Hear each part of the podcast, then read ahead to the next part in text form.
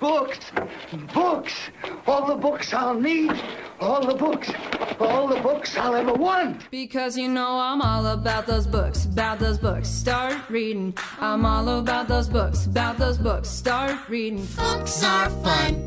Books are great. Is it book time yet? Oh, I just can't wait to read a book.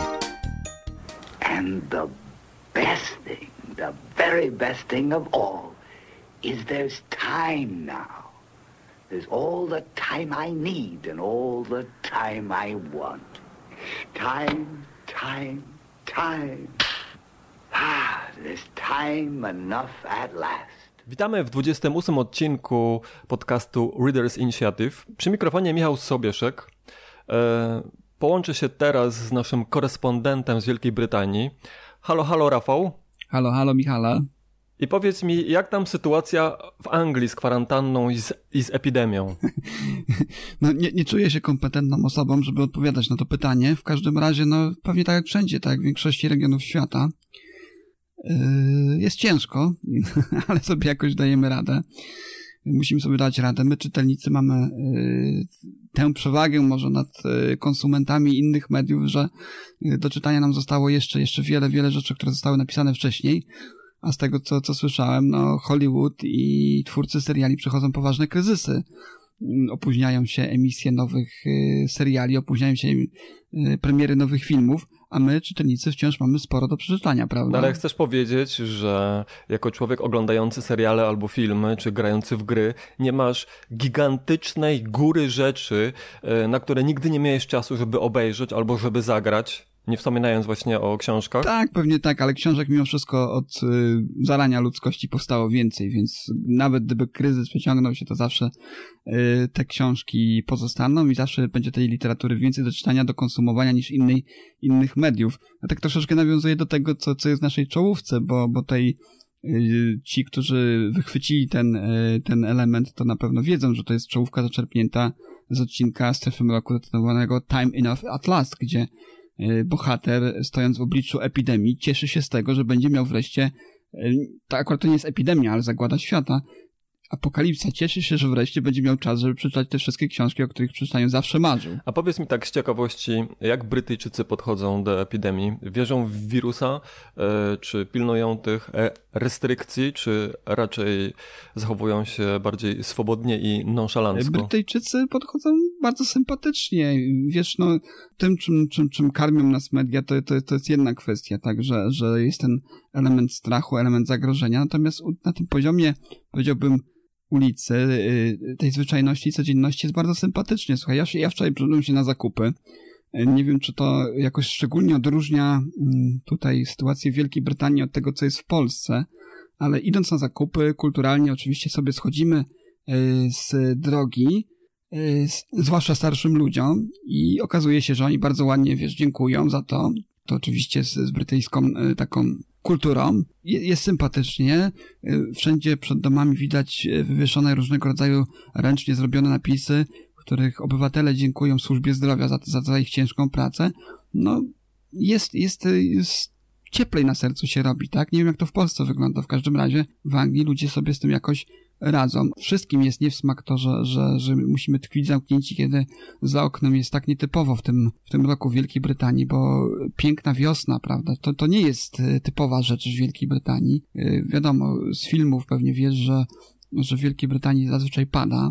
Natomiast no, tego roku mam piękną wiosnę i pewnie ludziom trochę szkoda tego, że muszą być, ograniczać swoją aktywność e, przebywania z innymi ludźmi i też aktywność bycia na zewnątrz, tak udania się do parku, czy na, na świeże powietrze, właśnie z powodu wirusa. Ale naprawdę restrykcje, które tutaj na, nałożone zostały z góry przez rząd, no, związane z koronawirusem, w jakiś sposób nie ograniczają tej kultury, która między ludźmi y, powinna być. Y, i tak wydaje mi się, że tak powinien wyglądać świat w tym okresie. Kulturalnie, miło, sympatycznie. Kulturalnie, miło, sympatycznie zdążamy do zagłady. Bez jakichś uprzedzeń. No, wydaje mi się, że to jest dobre podejście. Uśmiech na twarz, pozytywne nastawienie.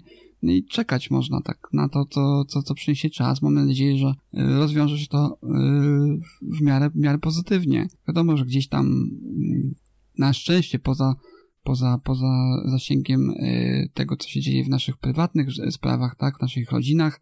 Dzieją się złe rzeczy, natomiast no, mam nadzieję, że większości z osób, które to słuchają, sytuacja nie, nie wygląda w jakiś sposób tragicznie, czego oczywiście życzymy, y, oczywiście życząc zdrowia i, i, i, i wszystkiego dobrego wszystkim tym, którzy nas słuchają, ich rodzinom. Natomiast mówię, no, jeżeli, jeżeli chodzi o to, o to takie podejście samych Brytyjczyków, no to jest, jest bardzo, bardzo duża kultura, bardzo duże poczucie obowiązku też, tak, w Brytyjczykach, tego, że no, jeżeli, jeżeli coś trzeba zrobić, to trzeba to zrobić. Nie, nie, nie, nie, nie rozkładam tutaj teraz na czynniki pierwsze, teraz tej, tej podejrzliwości, która na pewno w niektórych sercach i głowach się pojawia odnośnie tego, co, co się dzieje tak naprawdę, bo tego nikt z nas nie wie, ale myślę, że, że ludzie potrafią się kulturalnie zachować i nie tracą tego yy, pozytywnego nastawienia i tego, tego takiego spokoju ducha dość charakterystycznego dla, dla mieszkańców Wielkiej Brytanii.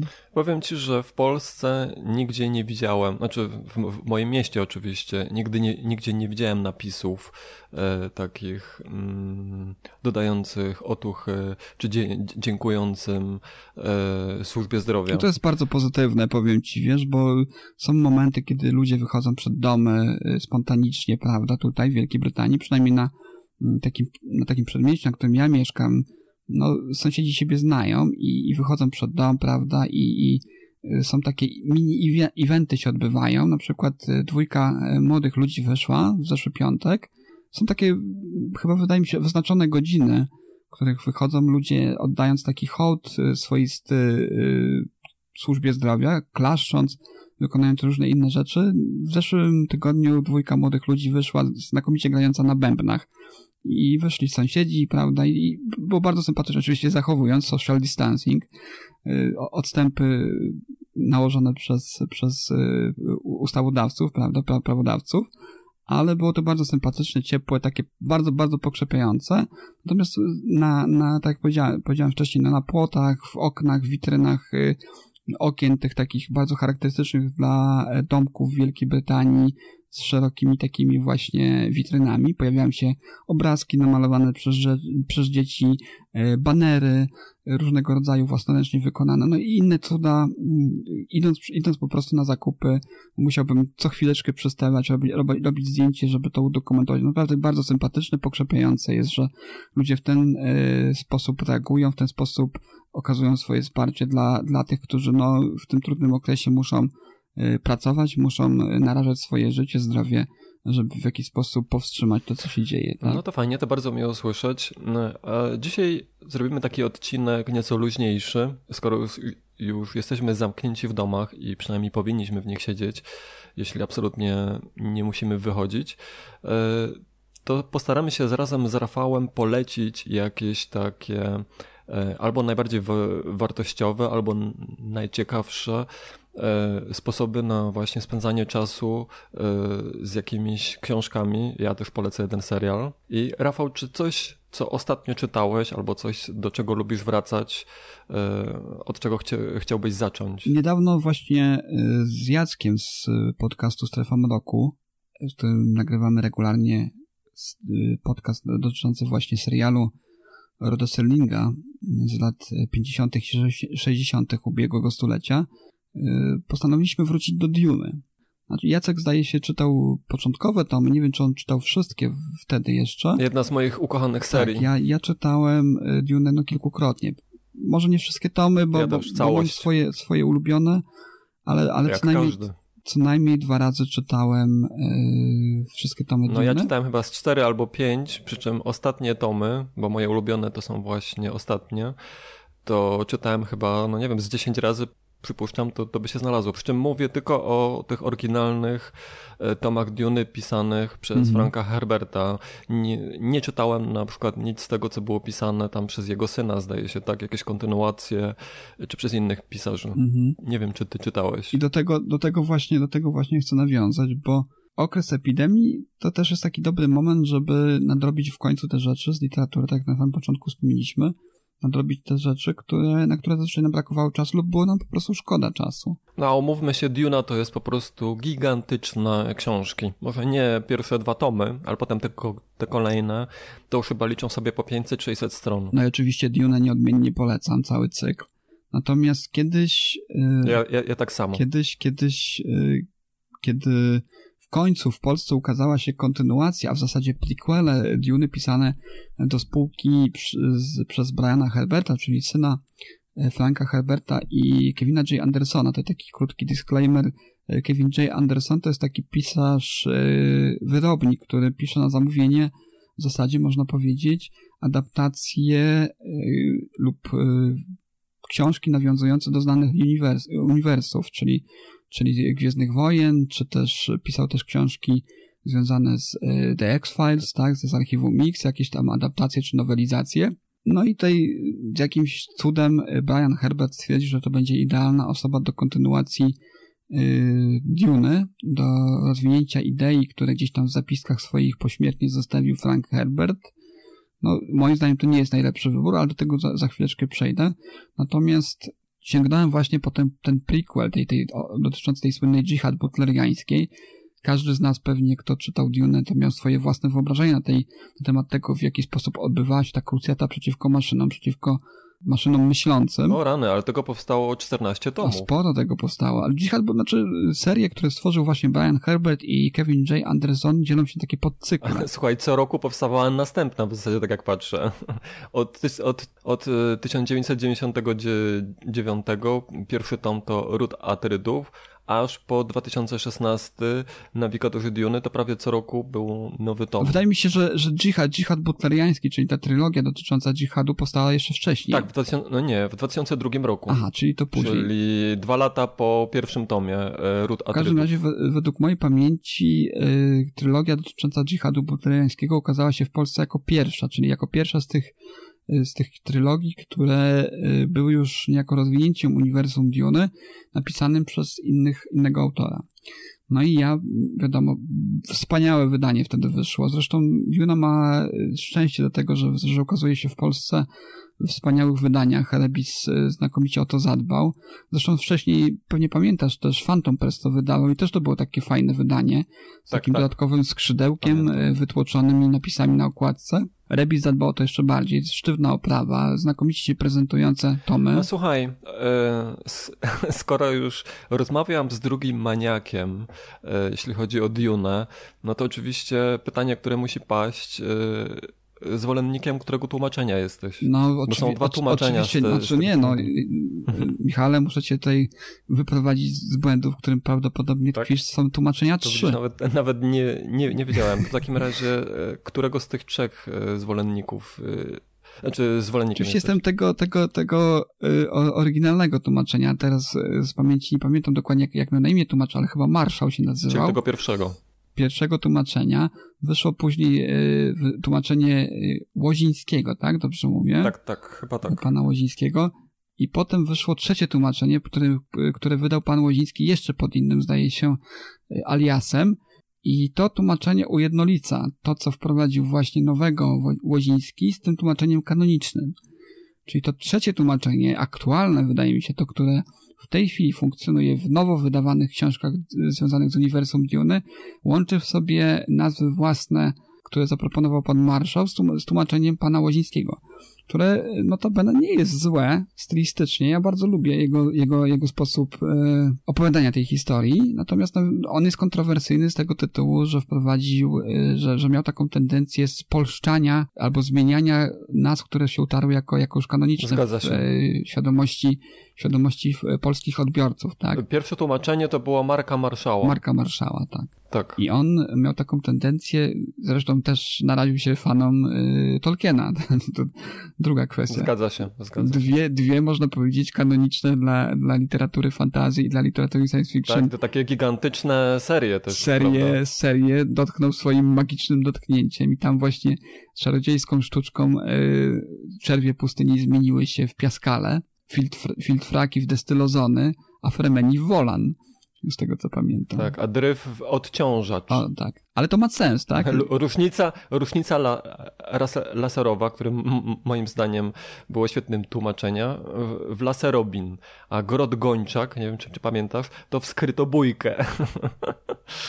Sekundanci w zmylniku. Jeżeli poświęcisz temu drugą myśl, to, to, to faktycznie ma sens, prawda? Bo mamy Sandworm, tak? W oryginale, czyli robaki piaskowe, tak? Czyli co? Robale. Robale, piasek, piaskale, tak? No ma to sens, prawda? Jakby na to nie patrzeć. Ale dalej mi to nie brzmi, tutaj jestem akurat też y, pod tym względem przywiązany do tego pierwotnego. Konserwatywny. Tak. No i to mi się wydaje, że takim cieniem, który się rzuca na tłumaczenie pana marszała, to nie jest to, że to tłuma- to tłumaczenie jest złe, bo nazwy, które on Tak w zaproponował... zasadzie to są cztery tłumaczenia, popowiem ci. A jeszcze, no widzisz, Bo tak, bo, bo jest oryginalne, znaczy oryginalne. My, my mówimy oryginalne, a w zasadzie powinniśmy powiedzieć pierwotne, pierwsze tłumaczenie ma, marszała.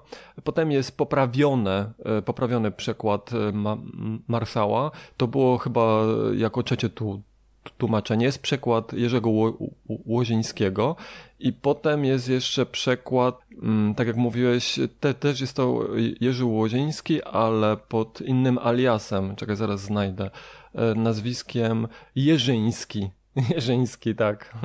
Więc Tak. są cztery i one, i one się różnią wbrew pozorom, bo, bo na przykład e, w, podam jeden przykład tak z, jako ciekawostkę, e, no to filtrak e, w tym pierwszym przekładzie, filtrak w drugim przy, przykładzie, hermetyk w przykładzie łozińskiego i destylozon w przekładzie łoż, e, jerzyńskiego. ale wiesz co, ja, ja tutaj, jeżeli miałbym całkiem obiektywnie do tego podejść, to najlepszym tłumaczeniem jest destylozą.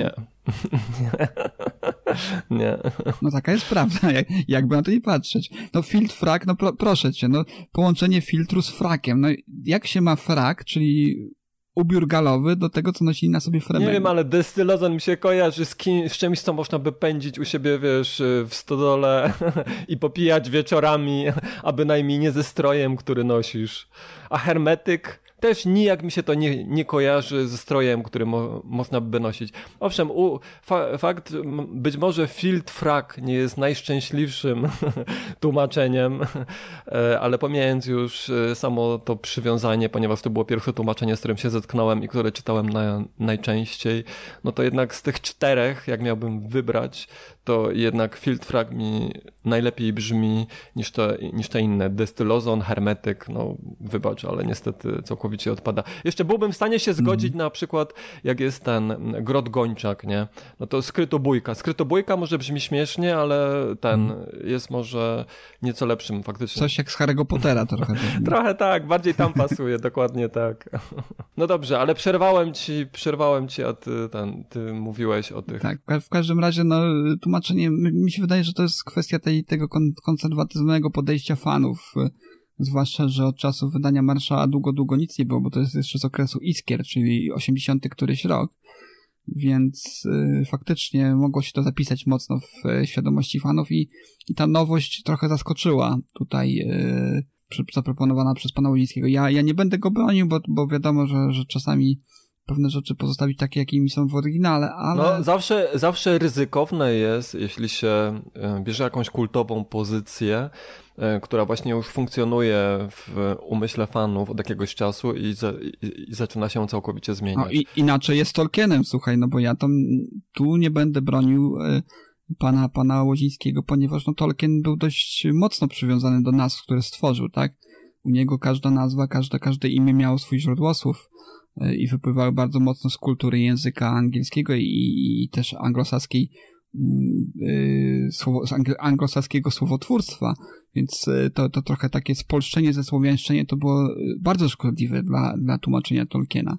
Natomiast no tutaj mamy jednak rzecz, która się dzieje w przeszłości, science fiction, nowe słowa, tak, stworzone specjalnie na potrzeby tej literatury, więc myślę, że, że, że tutaj akurat byłbym bardziej, bardziej pobłażliwy dla tego, tłumaczenia.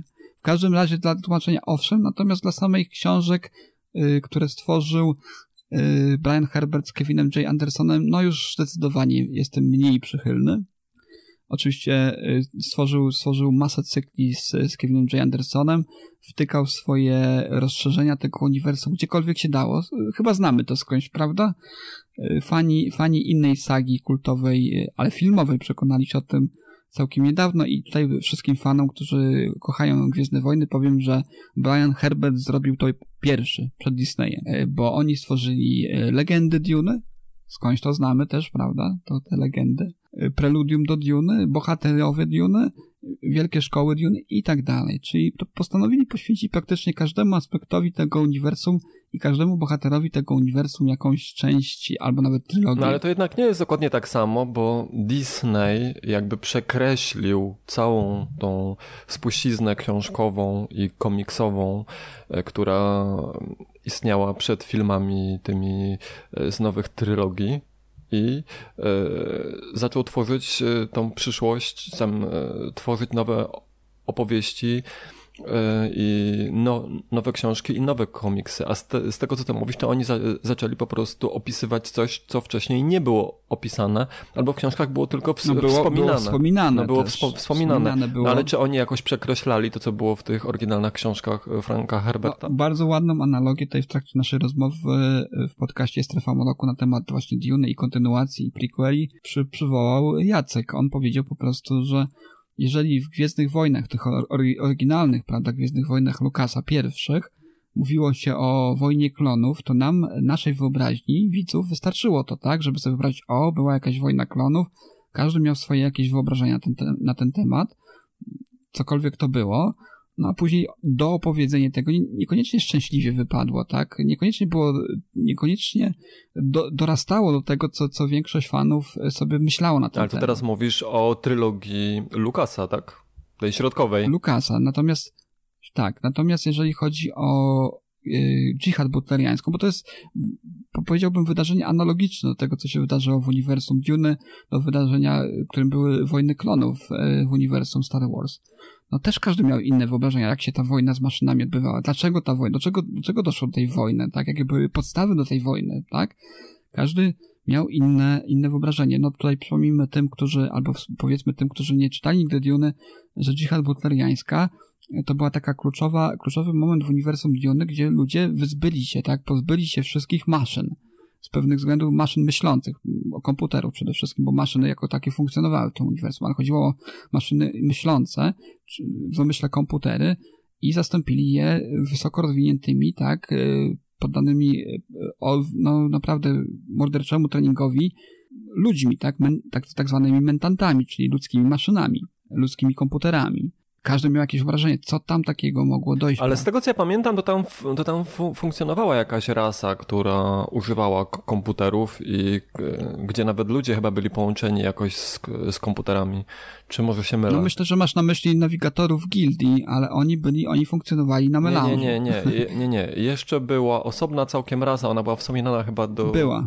dopiero właśnie w późniejszych tomach, w tych ostatnich. E, Ale, ale mówię, punktem takim wyjścia, ogólnie, ogólnie w uniwersum Dune funkcjonowało na takich zasadach, że nie było komputerów. Komputery nie istniały, dlatego właśnie, dlatego właśnie, do tego właśnie e, wydobywano melanż, dlatego melanż był tak cenny, że pozwalał e, odbywać wyprawy kosmiczne, tak, loty w kosmos, które wymagały w innych przypadkach bardzo skomplikowanych obliczeń, tak, żeby dolecieć do, na właściwe miejsce komputerów na podstawie prekognicji, tak, czyli nawigatorzy gildii odpowiedzialni za przeprowadzenie takich Dzięki flo- potrafili przewidywać przyszłość e, na tyle, żeby móc pozwolić na bezpieczne loty. Tak, żeby móc dolecieć do, do, do, celu, niejako wybiegali w przyszłość. Tak, to były takie mutanty, które od spożywania tego melanżu już się tak, tak, tak przekształciły ich ciała i umysły, że, żeby musieli, musieli być trzymani w specjalnych, specjalnych zbiornikach i, i, i dlatego właśnie przyprawa była tak cenna, tak, bo ona umożliwiała między innymi, między innymi loty, loty ponadprzestrzenne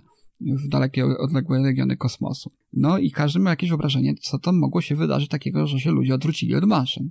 Okazało się w trylogii, która została wydana w Polsce, jako pierwsza właśnie z tych e, kontynuacji, czy też nawiązany, nawiązujących e, rzeczy do Dune, ona była skupiona na dżihadzie butleriańskim. I to się okazuje, że wszystko zostało sprowadzone do, do takiej wojny robotów, tak? Wielkich mechów robotów, y, którzy, które, y, które dominowały pewną część przestrzeni kosmicznej i spychały pomalutku ludzkość do, do y, takiego, y, no po prostu nie, zniewoliły ludzkość, tak? Lu- Ludzie chwytani właśnie przez te mechy byli niewolnikami maszyn, tak? Czyli niejako takie nawiązanie w jakimś stopniu do, do tego, co znamy z trylogii Terminator, trochę w tym było Transformerów, oczywiście dużo tak e, wizualnie, jeżeli się do tego odwołać, to Michaela Beya, bo były wielkie walki, lasery, wystrzały w kosmosie. No ale to powiedz mi, według ciebie mm, oni, e, tych dwóch autorów nie stanęło na wysokości zadania, jeśli brać pod uwagę dzieło, które stworzył oryginalny autor, czyli Frank Herbert, czy po prostu jest to kiepska napisana książka, nawet jeśli się nie bierze pod uwagę e, tego, jak wspaniała jest seria Diona pisana przez Herberta. To wciąż sobie zadaję to pytanie, czy, czy oni są kiepskimi autorami. Myślę, że w pewnych kategoriach oni nie są źli.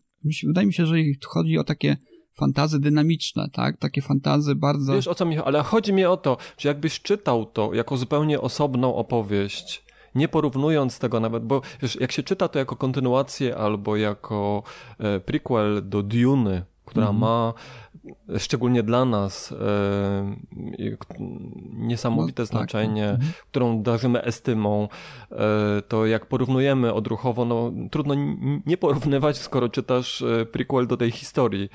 E, czy jakbyś wziął te książki, te prequele, jako osobne książki, nie, nie porównując ich e, do tego, co napisał Frank Herbert, czy w takim razie one są kiepskie same w sobie, czy po prostu mm, kiepsko wypadają przy, przy tym, jak próbujesz je porównywać do Diony? Czy po prostu nie, wiesz... Wydaje mi się, że, że raczej skłoniłbym się tak z takim mniejszym już zdenerwowaniem na, na tych dwóch twórców, bo kiedy czytałem po raz pierwszy Dżihad Buteriański, to się mocno od tego odbiłem. Dokończyłem wszystkie trzy tomy. Dżihad Buteriański składa się e, z trzech, z trzech woluminów. E, pierwszy to jest oczywiście Dżihad Buteriański, potem Krucjata przeciwko maszynom i Bitwa pod Kolinem. Bitwa pod Kolinem jest bardzo często wspominana jako ten taki no, najszczytowy moment dżihadu buteriańskiego w oryginalnych kronikach Diony. Y, Franka Herberta. No i muszę ci przyznać rację, że, że faktycznie raczej wygrało tutaj to przywiązanie do, do oryginału, czyli y, ten środek ciężkości był troszeczkę w, innych miejsc, w innym miejscu u Franka Herberta.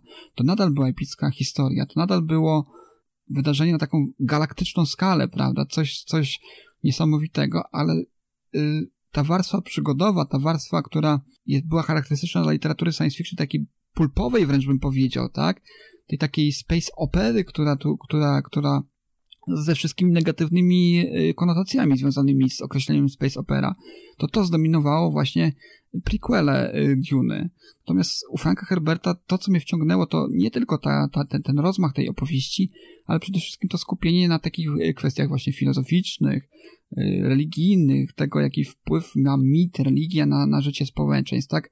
W jaki sposób kreuje się bohaterów, czy też nawet y, mesjaszy w danym społeczeństwie, tak? Jak manipuluje się społeczeństwami, tak? Ekologiczny, ekologiczny może już mniej, bo, bo to dla mnie nie był aż taki y, wątek, który, który ja bardzo chętnie zgłębiam, natomiast same te kwestie filozoficzne, religijne, wydawały mi się najbardziej istotne, jeżeli chodzi o Dune. Mniej ta dynamika, chociaż e, nie, nie, nie tutaj, nie, nie chcąc e, od, e, odstręczać tego od Dune, tych, którzy jeszcze nie czytali, nadal jest ta warstwa przy, Właśnie przygodowa. Właśnie to przyszło do głowy. Powiedz mi, czy powiedziałbyś, że Duna to jest trudna Sama lektura? Duna nie. Pierwszy, pierwszy tom Dune, wydaje mi się, że on ma bardzo fajnie rozłożone te akcenty pomiędzy właśnie tymi kwestiami, o których wspomniałem, czyli tym dodatkowym drugim dnem, przesłaniem, a tym, co się dzieje, tak, dynamiką akcji, zwrotami akcji, tak, bo tam też mamy twisty fajne, fabularne. Wydaje ja bym nawet powiedział, że pierwsze cztery, pierwsze cztery tomy, tym bardziej, że one są na, najkrótsze. Duna, Mesjasz Duny i Dzieci Duny. Wydaje mi się, że takim e, punktem krytycznym, jeżeli ktoś go przekroczy, i się od tego nie odbije, to jest Bóg Imperator Dune. To jest jedna z moich ulubionych części. Dokładnie tak, też tak, też tak uważam. Ona jest taka introspekcyjna bardzo ta książka, skupiona na jednym bohaterze. I to, I, i to już, w, prze, i to już może być trudne. chyba 10 mhm. tysięcy lat. Tak, i to już ja może pamiętam. być trudne. To już może być trudne, to już może być yy, coś, od czego się ktoś może odbić. Ale tak jak powiedziałem, no pierwszy, pierwsza Duna i kolejne są moim zdaniem y, bardzo ładnie, mają te akcenty rozłożone. Mówimy cały czas o Dune, to jest Franka Herberta. Tak, są to książki takie trochę bardziej przygodowe i bardziej przystępne. I spokojnie te pierwsze cztery tomy myślę, że do tej pory można polecić, one wcale nie są trudne w, w, w odbiorze. Te, tak jak mówisz, też uważam, że ten pierwszy taki poważniejszy próg, ty, tym bardziej, że to jest najdłuższa chyba książka z tych właśnie pierwszych, bo Imperator Dune, te pierwsze cztery są stosunkowo krótkie. Natomiast moje ulubione tomy, ulubiony tom absolutnie ze wszystkich to są Heretycy Dune. Yy, najwięcej i najczęściej wracałem do niego. No i Duna kap co, co ciekawe, sam, sam Frank Herbert y, nigdy nie planował y, rozwijania y, tego uniwersum poza, poza pod, podstawową książkę, tą, tą, która u nas się ukazała jako pierwsza w Iskrach w dwóch tomach, z powodu objętości, o, o czym wspomniałeś. No ale popularność, naciski wydawnictwa sprawiły to, że, że, że jednak postanowił to, te, coś więcej opowiedzieć w tym uniwersum. No i ono się rozrosło do sześciu tomów. Więc y, niestety ostatni tom Duna kapi, Kapituła Duną, on był również w dwóch tytułach wydanych w Polsce, Kapituła Duną i Duna Kapitularz, jak go znam z tego pierwszego tytułu. Niestety te, ten ostatni tom jest niedokończony. No i tutaj znowu wracamy do, do panów y, y, Briana Herberta i, i, i Kevina J. Andersona.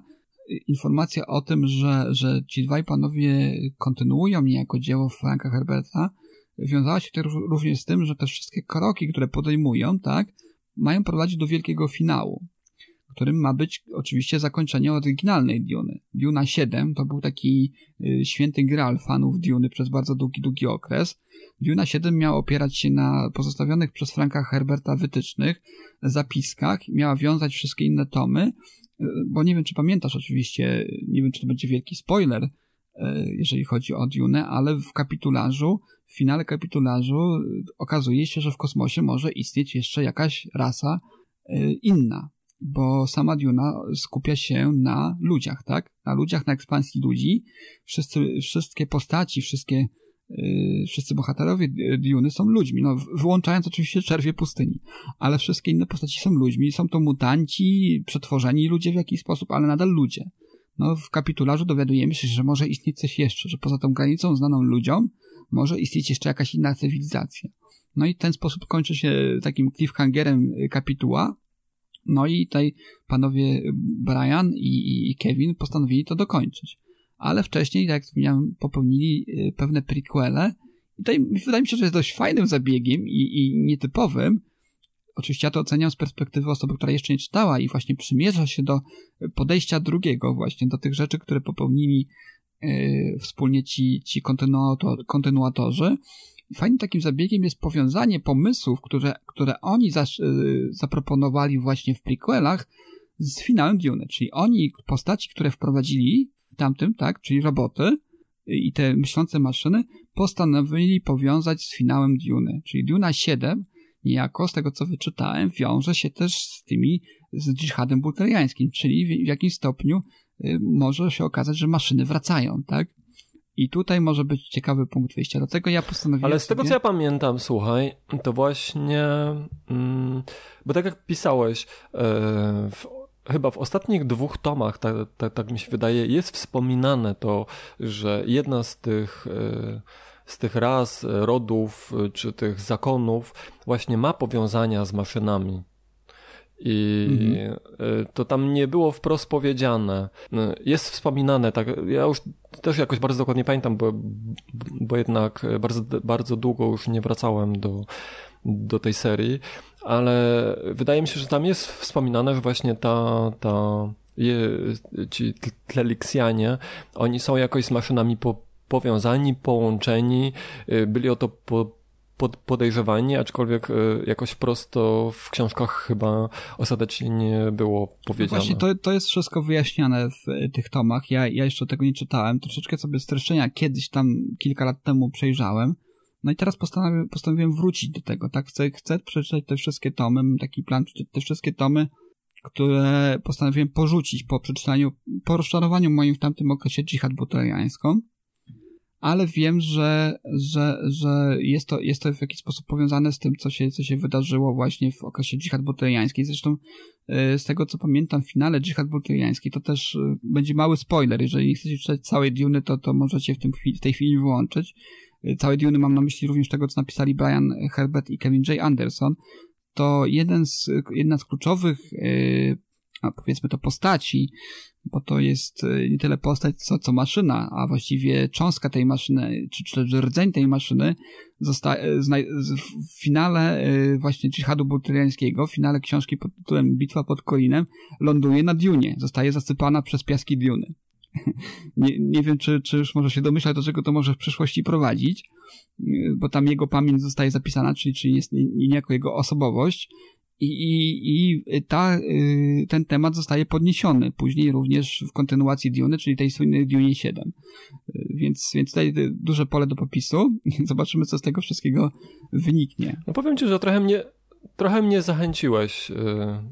Y, może nie, te, nie chciałeś, ale trochę mnie zachęciłeś, żeby sięgnąć do tych prequeli. Ja do tej pory myślałem, że one są po prostu... Tak, ja już, ja już z takim większy, większym dystansem podchodzę do tego, wiesz teraz, e, bo... Bo ja do tej pory myślałem, że one są po prostu naprawdę fatalnie na, napisane. E, z, z jednej strony trochę tęsknię za tym u, uniwersum, a, ten, a z tego, co ty mówisz, to, to wynika, że to niekoniecznie może być właśnie tak źle napisane, tylko po prostu wypada źle przy tym, a, przy książkach Franka Herberta. A ja niedawno czytałem, nie wiem, czy chcesz jeszcze długo coś opowiadać o... Nie, no to jest, to jest właśnie mój plan na, na ten czas i, i myślę, że to jest też godne polecenia, zwłaszcza, że y, y, sam cykl, jak wspomniałem, oryginalna Duna, czy, czyli Kroniki Duny, to jest, to jest sześć tomów. Jeżeli weźmiecie pod y, uwagę wszystkie inne tomy, które napisali E, Brian Herbert i Kevin J. Anderson z prequelami, sequelami i midquelami, bo to są midquele, nie wiem, nie wiem czy, czy, czy wiesz o tym, że jest, że napisali właśnie taką tetralogię bohaterowie Duny, która, której akcja osadzona jest pomiędzy y, Duną a, a dziećmi Duny, co ciekawe, także te, też, też taka rzecz powstała.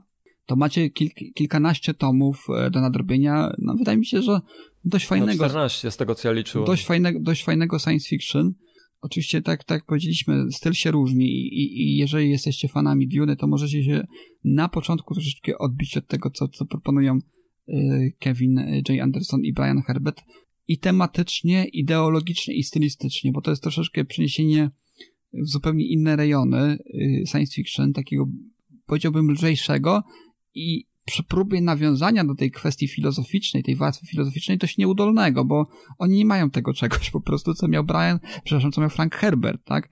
I kiedy oni mówią o religii, filozofii, kiedy, kiedy próbują y, knuć swoją sieć spisków, to im wychodzi troszeczkę to gorzej, niż to wychodziło Frankowi e, Herbertowi, nie? Jeżeli chodzi o tworzenie intryg ale mimo wszystko wydaje mi się, że moja krytyka wypływa głównie z tego, że z tego przywiązania do, do, do oryginału, tak, do stylu, do, do tej wymowy, wydźwięku, tych ośrodków ciężkości, które były zupełnie inne w oryginalnej książce. Dlatego wydaje mi się, że to jest godna polecenia literatura na ten okres. Ale słuchaj, absolutnie nie polecałbyś czytać tego najpierw, pomimo tego, że to są prequele, e, przed oryginalną try trylogią Franka Herberta. Ciężko mi teraz się odnieść, bo jestem w trakcie lektury Pola z Dune, czyli tej książki, która następuje bezpośrednio po yy, która chronologicznie jest umieszczona bezpośrednio po wydarzeniach z oryginalnej Dune nie jest to złe, przyznam szczerze. I, i jeżeli chcecie zrobić mały eksperyment, yy, to polecam może sięgnąć jednak faktycznie po, po, to, po to, jak jest to chronologicznie umieszczone, tak?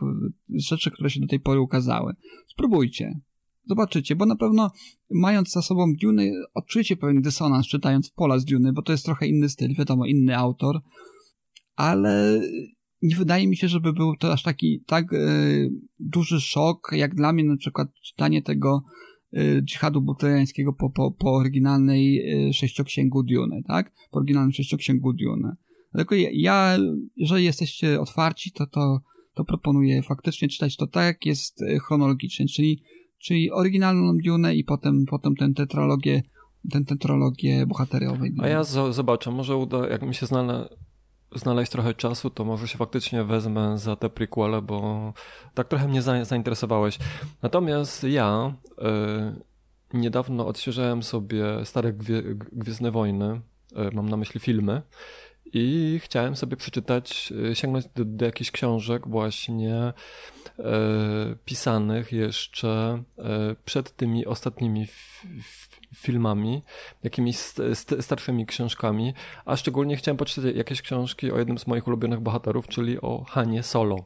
I sięgnąłem do, do trylogii e, Anne Carol Crispin, która opowiada e, w sumie całe życie Hanna Solo, czyli e, aż od urodzenia do momentu czwartej części Gwiezdnych Wojen, czyli aż do, do momentu, kiedy on na Tatooine spotyka Obi-Wana Kenobiego i Luka Skywalkera. Życie i czasy Hanna Solo. Tak, i powiem ci, że jak czytałem tą książkę, znaczy tą serię, to wtedy zrozumiałem, jak wiele zaczerpnięto z tej trylogii, yy, tworząc film Solo. Nie wiem, czy go oglądałeś. Co do tej pory jeszcze nie, nie oglądałem. Mam, mam, niedawno wykupiłem abonament na Disney Plus, ale, ale jeszcze nie oglądałem. Yy, mnie ten film, ja, ja to widziałem w kinie, mnie ten film się dosyć podobał. Aczkolwiek, y, tak już tylko krótko mówiąc, to uważam tam za y, niektórych aktorów wyjątkowo niedobranych, między innymi właśnie tego aktora, który grał młodego Hanna Solo, to według mnie bardzo kiepski wybór. Y, natomiast jeśli chodzi o fabułę tego filmu, oczywiście, wiesz, to były trzy tomy, więc oni tam wybrali bardzo jakieś tylko e, elementy, ale na, naprawdę bardzo duża część, sporo jest zaczerpnięte z tych książek. I tak jak z tych starych książek e, z Gwiezdnych Wojen, z, te, z tego tak zwanego starego kanonu, e, szczerze powiedziawszy, ja czytałem masę tych książek i one są bardzo różne ja, jakościowo. Są i lepsze, i, i, gorsze, a niestety w większości są gorsze. To akurat tą trylogię e, dla fanów Gwiezdnych Wojen albo dla ludzi, którzy lubią tą postać e, Hanna Solo i chcieliby się do, dowiedzieć czegoś więcej, Chociaż oczywiście teraz e, to wszystko jest już e, niekanoniczne, tak? Bo to wszystko jest częścią tak zwanych legend. Ale jeśli komuś to nie, nie przeszkadza, bo mnie to nie przeszkadza wcale, to tą trylogię mogę spokojnie polecić, bo naprawdę przyjemnie, przyjemnie mi się czytało. I to wszystkie w sumie trzy tomy. E, więc tak, to jest jedna rzecz. Potem jeszcze czytałem też, e, nie wiem czy kojarzysz takiego autora, e, Siergiej Łukanienko. No, oczywiście. On napisał rewelacyjny cykl, jeden z moich ulubionych od niego, cykl Głębia. To jest cykl o takim hakerze i wirtualnej rzeczywistości, a dokładnie mówiąc rosyjskim hakerze. On też napisał cykl Patrole Nocny Patrol, Dzienny Patrol, które zostały zresztą y, sfilmowane.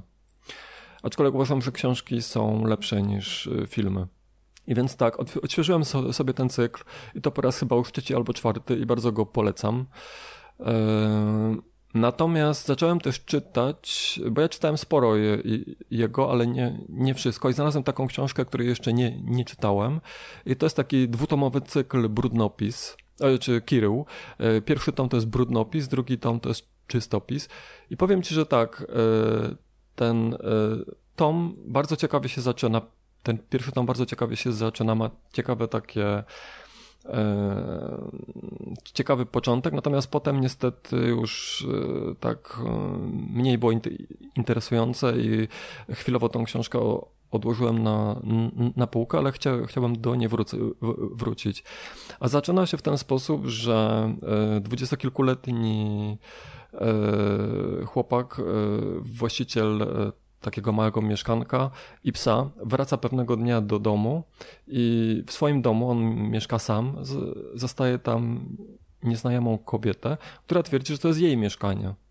Jak on się rozgląda po tym mieszkaniu, to e, owszem, jest to jego mieszkanie, ale wygląda jakby było świeżo wyremontowane. E, znaczy w zasadzie nawet nie świeżo wyremontowane, ale po prostu jakby pewne rzeczy były zmienione i to już ja, jakiś czas temu. Mało tego, pies, który tam był w tym mieszkaniu, który on rozpoznawał jakiego swo jako swojego psa, to on go nie, nie poznawał i, i zachował się tak, jakby właścicielką była ta, ta kobieta. Z kolei wyobraź sobie, że sąsiedzi, którzy tam mieszkali, rozpoznali go jako swojego sąsiada, a nie poznali tej dziewczyny, która twierdzi, że już tam mieszka od kilku lat. W związku z tym e, wezwali policję, ale się okazuje, że dziewczyna ma do, dokumenty, które świadczą o tym, że to mieszkanie jest jej, to już od trzech lat. Ma prawo własności na to, na, na to mieszkanie i tak dalej. Więc sam początek jest ciekawy. E, natomiast potem już e, tak trochę się ta akcja e, rozmywa. Ale wrócę do tej książki, jak wrócę, to może wtedy opowiem więcej, czy warto przytać całą. Co oprócz tego jeszcze... Hmm, na pewno mogę polecić autora, którego już wielokrotnie polecaliśmy tutaj na naszym podcaście.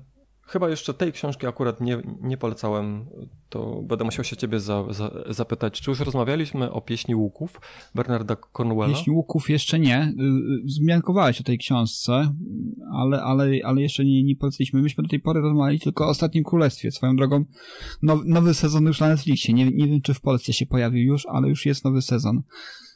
Ja jeszcze nie oglądałem bazujący na, na, tej, na tym najsłynniejszym, można powiedzieć, w tej chwili cyklu e, Cromwella. Tak. Ja przeczytałem ostatnie tomy, które się pojawiły, bo tam odkryłem, że mam właśnie dwa, dwa zaległe i książka dalej czyta się, książki dalej czyta się re, rewelacyjnie, jak ktoś ma dużo wolnego czasu i lubi tamten okres historyczny, bo to jest mniej więcej chyba X wiek, prawda? E, to bardzo gorąco polecam. Natomiast pieśń łuków Bernarda Cornwella E, to jest e, e, oparta na historycznej bitwie. Świetnie opisane to jest z punktu widzenia jednego z łuczników, który. Znaczy, to nie jest akurat postać historyczna, sam ten łucznik, ale jest to naprawdę rewelacyjnie opisana bitwa pod Azincourt, nie wiem czy to do, dobrze czytam, pomiędzy siłami e, angielskimi i francuskimi.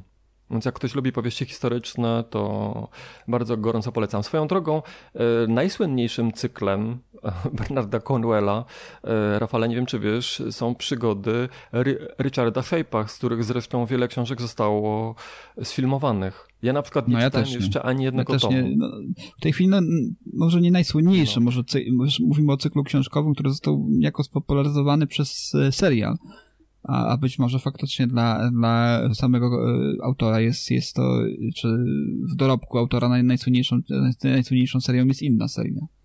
Ale wydaje mi się, że Ostatnie Królestwo jest chyba takim najbardziej rozpoznawalnym, wiesz, e, cyklem, nie? No to trochę tak jakby mówić, że, że, że dla samego, wiesz, Sapkowskiego opus magnum jest na Renturm, a, a, a wszyscy go znają i tak z Wiedźmina, No być może, nie? ale chyba więcej tomów jednak na, napisał przy, przygód yy, yy, Richarda Shape'a, to musiał sprawdzić. A ty jeszcze czytasz książkę, którą także mi polecałeś. E, mianowicie książkę e, o cyberpunku. Cyberpunku, tak.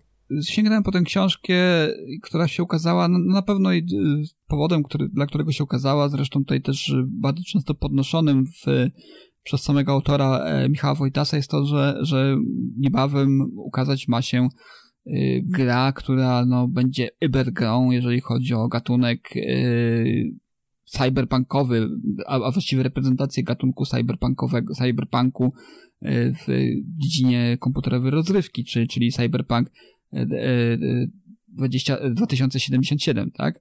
Y, studia CD Projekt Red. No tutaj to zainspirowało niejako autora, który jest wielkim, jak się okazuje, fanem Y, cyberpunku, wielkim znawcą cyberpunku, do opublikowania tej książki. I tak trochę z dystansem pochodziłem, podchodziłem do tego, no bo próby monetyzacji y, pewnego rodzaju literatury na, na fali popularności innego rodzaju medium, no to już znamy, tak, z innych sytuacji. Zresztą to też nie napawało mnie optymizmem, że to wydaje znak Horyzont, które generalnie jest, jest dobrym wydawnictwem, bardzo, o bardzo zróżnicowanym katalogu, często wydającym książki, y, zdawałoby się dość niszowe, ale zraziło mnie kiedyś do tego, że, że wydało taką książkę y, o Gwiezdnych Wojnach i George'u Luka, George Lucasie, który, która była fatalnie tłumaczona. No tutaj oczywiście mówimy o autorze polskim, więc tutaj błędów w tłumaczeniu raczej nie będzie, ale mimo, taki, mimo tego taki, taki niesmak, takie, takie zrażenie się do wydawnictwa zostało. I ku mojemu zaskoczeniu jest to książka no, rewelacyjna. Od samego początku, zarówno styl autora, jak i jego wiedza okazały się tak e, imponujące, tak fajnie um, umie tę e, e, tematykę sprzedać i tak kompleksowo do tego podszedł, opisując no, cyberpunk w zasadzie w każdym aspekcie, tak? od literatury, czyli, czyli od źródeł. Mnie rozbawiły dwie rzeczy, bo ja już zaczynam czytać tą książkę. Jedna rzecz, już od pierwszego rozdziału, w zasadzie prawie w każdym rozdziale wspomina o tej grze Cyberpunk, która jeszcze nie wyszła. A druga rzecz to jest taka, że w zasadzie póki co, jak czytam tą książkę, jestem chyba na drugim albo trzecim rozdziale, to na razie nie, nie znalazłem tam niczego, czego bym nie, wiedział wcześniej. Może poza jedną rzeczą, y, tym, że y, y, ta książka Neuromancer to pierwotna wersja podobno wyglądała tak podobnie do łowcy androidów, że autor postanowił całkowicie ją przepisać przed wy wydaniem. Bo on ją pisał, potem wyszedł film i właśnie po obejrzeniu filmu stwierdził, że książka jest tak podobna, że na, na pewno zostanie uznana za plagiat filmu, że po prostu wziął wszystko z filmu. I sam tak, autor... To jest, to jest tak, tak, tak. Zgadzam I to się jest, powiem tak? ci, na razie jedyna rzecz, taka nowa, o której wcześniej nie słyszałem. Oczywiście to dopiero jestem na drugim rozdziale, więc liczę na to, że... To może będą... być... To może być wada tej książki. Ja też w swojej recenzji pisanej o tej książce mówiłem o tym, że to jest książka głównie dla tych osób, które poddały się tej fali hypu, niejako, tak, na temat tego nowego dzieła CD Projekt Red. Wiadomo, że poprzednia gra, która zdobyła taką popularność, czyli Wiedźmin, no to było fantazy, tak? A nie, niekoniecznie jest tak, że wszyscy miłośnicy fantazy są automatycznie wszystkimi miłośnikami y, science fiction. I, a zwłaszcza cyberpunku, który jest dość specyficznym gatunkiem, podgatunkiem y, science fiction, tak? Więc to jest książka, wydaje mi się, głównie skierowana do tych osób, które bardzo cieszą się na premierę nowej gry CD Projekt Red, ale niekoniecznie wiedzą cokolwiek o literaturze science fiction, czy, czy właśnie szczególnie o, o tak, cyberpunku. To, takie też było mo, moje zdanie, że to jest książka właśnie dla, dla ludzi, którzy o cyberpunku nie, nie wiedzą nic albo prawie wcale, a chcieliby się do, dowiedzieć czegoś, e, skąd się ten, ten nurt wziął, albo ja, jakie były książki, czy, czy filmy. I jest tam trochę właśnie też takich e, pokazanych, e, czy opisanych kulisów, jak po, powstawały książki albo filmy e, związane z tym nurtem. Ale w tym, w tym aspekcie wydaje mi się, że książka to będzie mimo, mimo wszystko cenna, bo tutaj autor bardzo fajnie nadrabia stylem, fajnie opowiada tę historię i to będzie taki też, nie wiem Michale, czy też masz coś takiego, ale czasami czytasz pewnego rodzaju literaturę dotyczącą jakiegoś gatunku, sfery popkultury, tylko dlatego, że ona się wiąże do ciebie z jakimś nostalgicznym uczuciem, tak? Czasami wracamy do starych magazynów y, o grach chociażby, tak, do starych książek, wracamy do starych y, oprac znaczy opracowań opisujących y, stare seriale, tak? Tylko i wyłącznie dlatego, żeby jeszcze raz ten vibe troszeczkę poczuć, tak? I się wydaje, że dla tych osób, które chcą sobie troszeczkę odświeżyć, przypomnieć, jak to było z Matrixem, prawda, jak to było z Johnem Mnemonikiem, jak to właśnie u Gibsona było, jak to u Dicka było prezentowane wszystko. Ale no oczywiście... przy założeniu, że nic o tym nie wiedzą. Tak jak mówię ci... Nie, ja to, właśnie, że ja... nie. Właśnie, że, Ale jak właśnie, ja to nie. czytałem... Ja to kłóci, kłóciło to Jak mocno. ja to czytałem, to ciągle miałem wrażenie, że on opisuje takie rzeczy Które e, wiesz. oczywiste, oczywiste i najbardziej znane. Dla kogoś, kto się chociaż trochę Tak. interesował filmami albo książkami związanymi z cyberpunkiem. Nie wiem, może ja jestem nietypowy pod tym względem, bo ja na przykład lubię czytać o kulisach, e, e, o okolicznościach powstawania e, danych dzieł, które są dla mnie istotne, czyli na przykład właśnie Łowcy Androidów, e, czy Matrixa, więc e, wiesz, dla mnie te rzeczy były takie podstawowe i oczywiste, jak o, o, o nich czytałem. I ba- No domyślam razie, się, słuchaj, wiem, że... Wiem, jak że na razie tutaj... bardzo niewiele znalazłem tam czegoś nowego. I owszem, książka jest pisana przystępnie, ale jak na razie dla mnie to jest. No, dwie podstawowe zalety są takie, że on tam zebrał takie podstawy. E, Taki. Wiem, mm, że ta książka na pewno ma, ma w sobie to piętno y, tego, że jest pisana przez y, badacza y, czy znawcę tego typu, y, tego gatunku, który ma dostęp do tych samych źródeł, co my wszyscy. To nie jest człowiek, który może na przykład udać się na wywiad do, nie wiem, Los Angeles i porozmawiać sobie z twórcami jakiegoś filmu, prawda, związanego z Ale właśnie cyberpunkiem. szkoda, że tam nie ma czegoś więcej poza tym, co można znaleźć w internecie. No, no O to mi właśnie, i to, to, jest, to, jest, to jest wiedza, którą gromadzi i którą zresztą tutaj umiejętnie potrafi sprzedać, wiedzę, którą sam nabył, pewnie tymi samymi drogami, którą my nabywamy, którymi my nabywamy swoją wiedzę na temat dzieł popkultury, ale on potrafi to w skrzętny, w umiejętny sposób sprzedać. Przede wszystkim to jest taki, taka pigułka dla osób, które jak wspomniałeś, nie mają y, doświadczenia z cyberpunkiem. Chcieliby sobie czegoś więcej się dowiedzieć na temat raz y, literatury, tak? Czyli są tu takie bardzo fajne i, i ciekawe wskazówki na temat tego, co czytać, co obejrzeć, tak? Jeżeli chodzi o cyberpunk, w co zagrać,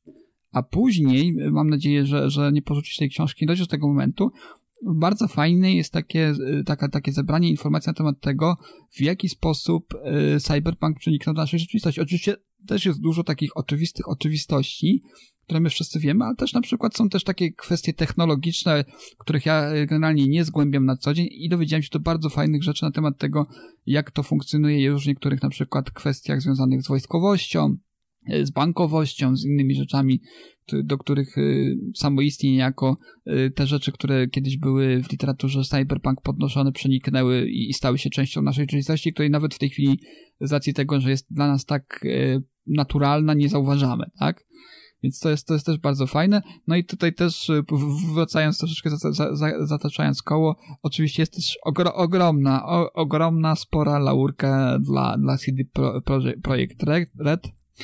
Y, rozdziały są poświęcone i właśnie samemu Wiedźminowi, i samemu studiu, no oczywiście samej samej grze Cyberpunk 2077, więc, więc na pewno to będzie przychylnie przyjęte przez twórców gry, ale mi się wydaje, że jest to mimo wszystko fajny taki wstęp i tak jak zresztą autor tutaj na samym początku pisze, że, że jego takim może trochę zamysłem było to, że, że ma to być książka, która ma być skrócić, tak, czy umilić to czekanie na, na tę z dawna, z dawna wyczekiwaną grę. Więc ja tutaj e, za dużych dział nie będę wytaczał słów krytyki przeciwko autorowi. Mi się ta książka bardzo podobała, czytał mi się ją sympatycznie, i, i polecam ją wszystkim tym, którzy, którzy chcą sobie tak, troszeczkę tak nostalgicznie no Dla mnie, mówię ci, dla mnie ona jest trochę wtórna. E, I owszem, jest pisana. No jest wtórna, jest na pewno. Tak. Przy, przystępnie. Ja liczyłem, że tam będzie więcej takich rzeczy, których nie będę wiedział.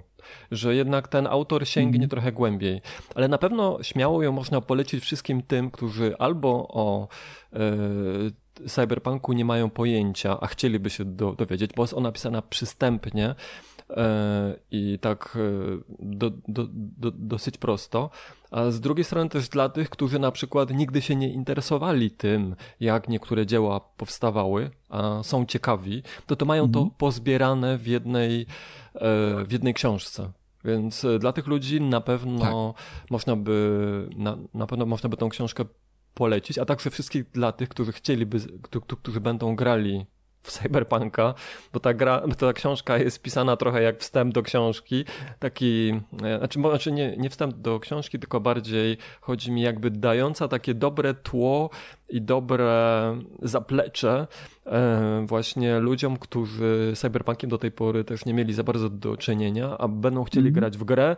No to nie głównie jest tak. skierowana. To nie głównie a będą skierowana, chcieli grać tak. w grę ale też, ale też do tych osób, które, które, które, które, które gracze określają jako casuali, czyli na przykład mają swoją jedną grę, bo y, są to takie osoby, które nie grały żadną inną grę, ale sięgnęły na przykład po Wiedźmina, tak? I teraz pewnie następną, następnym ich wyborem będzie Yy, będzie właśnie Cyberpunk, no bo to samo studio, które zrobiło Wiedźmina.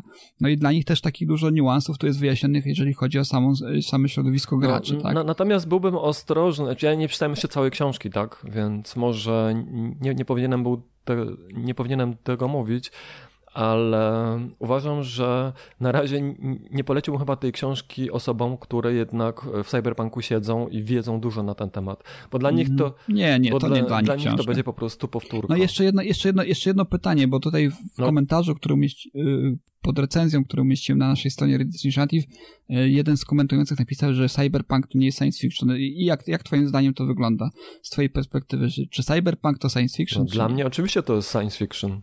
To jest jeden z nurtów z science fiction. A, a, a czy ten autor tego no, autor, komentarza... Autor komentarza niestety no. nie, nie rozwinął. nie, nie, nie. Nie rozwinął swojej tezy.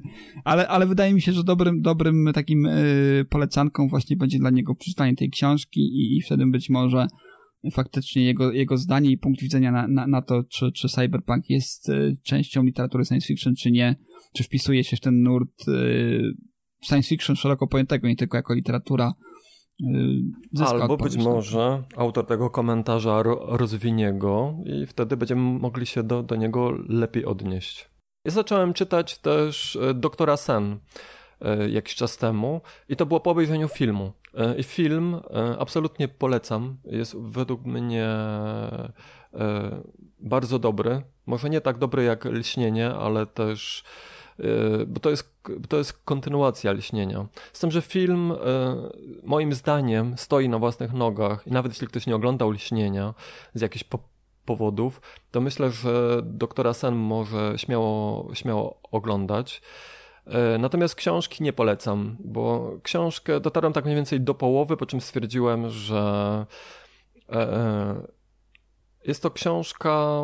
Jest, King tam się próbuje rozliczać e, ze swoimi takimi problemami związanymi z alkoholem. e, I to jest tak e, ewidentne w zasadzie od pierwszej strony. Na- Natomiast potem wsadza w to wszystko e, właśnie taką narzuconą na siłę kontynuację lśnienia, bo głównym bo bohaterem e, książki jest e, Dany, czyli syn, ten dzieciak z lśnienia. E, I wrzuca w to wszystko takie wątki science fiction e, i takie wątki horrorowe. I moim zdaniem jest to zu, zupełnie zbędne. Gdyby on się skupił na tym, że, żeby to, to było wyłącznie książka opisująca właśnie zmagania się z nałogiem, to byłaby to książka dużo ciekawsza. E, Natomiast Natomiast w książce te wątki właśnie, te dodatkowe wątki są moim zdaniem bardzo na siłę. E, Zupełnie inaczej jest w filmie. W filmie jest to naprawdę. Po pierwsze, fi- film jest też bardziej, bardzo widowiskowy, moim zdaniem, jak na taką te, tematykę. Jest świetnie zagrany. Ja nie wiem, czy ty to E, oglądałeś? Wiesz co, ja jeszcze nie oglądałem żadnych z tych, z tych e, adaptacji ostatnich Stephena Kinga, które okazują się lepszymi adapta- adaptacjami niż materiał źródłowy. I tak, tak samo było z panem Mercedesem, podobno, bo jeszcze nie oglądałem. I, i teraz e, z doktorem ja oglądałem serial. Mhm. Ja oglądałem i też uważam, że serial, e, tak jak e, powiem tak, że Doktor Sen jest na, naprawdę niezłym filmem i bardzo go, go polecam.